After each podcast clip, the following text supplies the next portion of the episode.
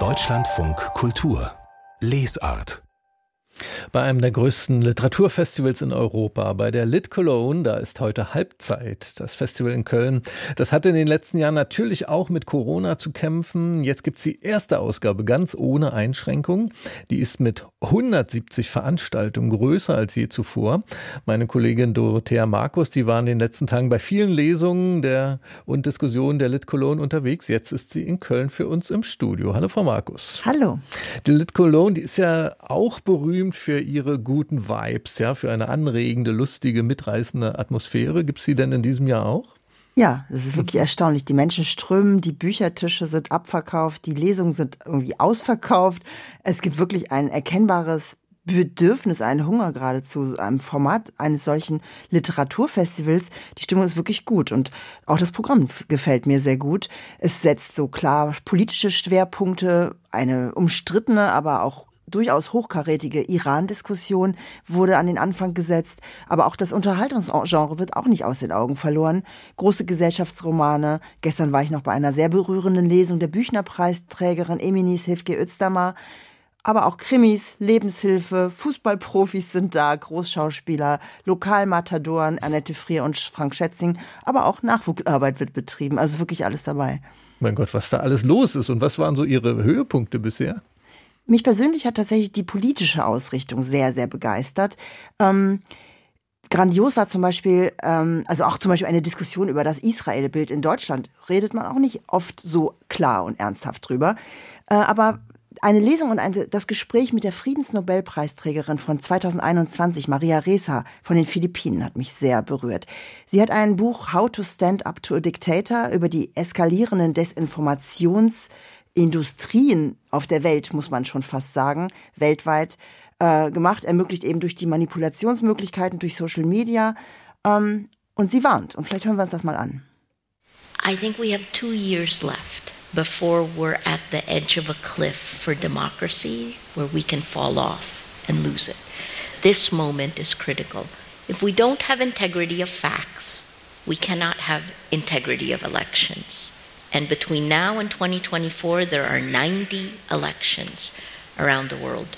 2024 will be a tipping point year. Today, that's our battle. It's trying to get agency back. Frau Markus, würden Sie uns das ein bisschen zusammenfassen, was sie da gerade gesagt hat? Natürlich. Sie glaubt also, dass wir noch ungefähr zwei Jahre übrig haben, um die Demokratie zu retten, nichts weniger. Es stehen bis 2024 weltweit, sagt sie, 90 äh, Wahlen bevor.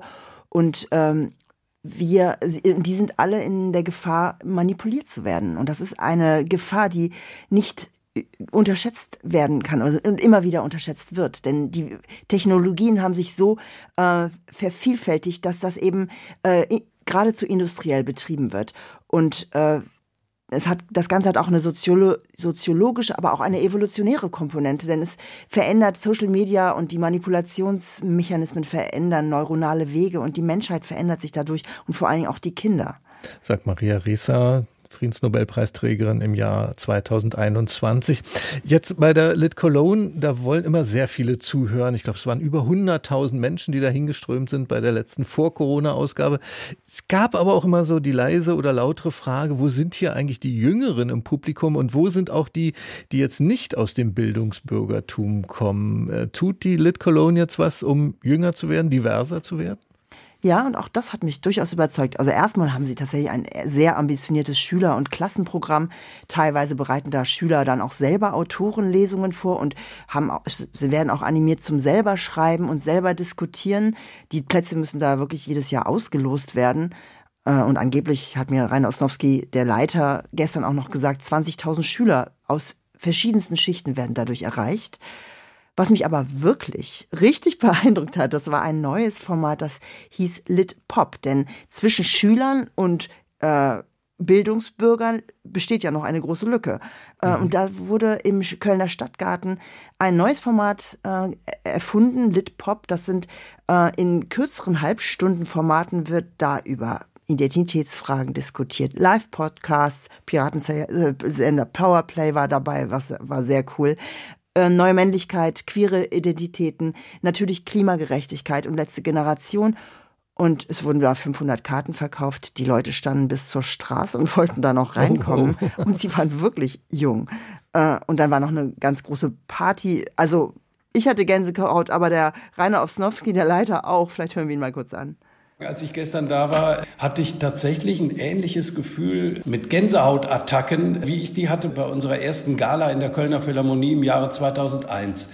Da war plötzlich unser Konzept ja auch sichtbar geworden. Plötzlich waren da 2000 jubelnde Menschen in der Philharmonie, die Literatur äh, zuhörten. Und diesen Gänsehautmoment, den hatte ich gestern bei der Lip Pop, weil ich dachte, wow, da haben die beiden Kolleginnen und unser Team etwas geschaffen, was wirklich so besonders ist, was, glaube ich, in der Republik Nachahmer finden wird, weil das verbindet Orientierung auf der einen Seite mit aktuellen Themen und auf der anderen Seite den Unterhaltungswert, den die jungen Leute da auch abholt, wo sie sind.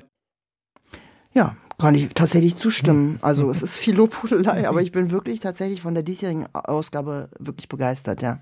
Apropos Lobhudelei, ähm, da mischt sich im Fall der Lit Cologne manchmal auch so, mischen sich auch Bedenken rein, weil auch gesagt wird, ja, das ist eigentlich so wie dieses Literaturfestival aufgezogen wird, das ist auch so eine Eventisierung. Die Leute kommen vor allem, um da Stars zu sehen. Es geht eigentlich mehr so um die Persönlichkeiten und weniger um die Literatur. Wie wirkt das auf Sie? Also ich denke, es, was soll daran schlecht zu sein? Das Buch, das von Kulturpessimisten als ein verschwindend begriffenes Medium gesehen wird, volksnäher und zugänglicher zu machen, es sozusagen ins echte Leben zu versetzen. Und das gelingt ja wirklich.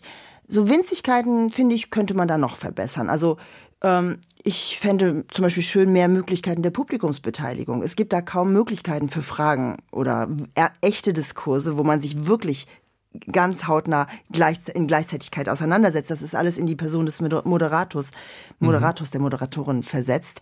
Ähm, ich habe das auch den Herrn Oskopnowski gefragt und er hat mir gesagt, es ist tatsächlich so eine Effizienzsache. Wenn man teilweise bis zu 20 Veranstaltungen pro Tag tatsächlich timen muss, äh, dann muss man sie auch tatsächlich ernsthaft timen und mhm. beschränken. Mhm. Ja. Dorothea Markus war das. Über das Literaturfestival Lit Cologne läuft noch bis Samstag in Köln. Haben Sie herzlichen Dank. Gerne.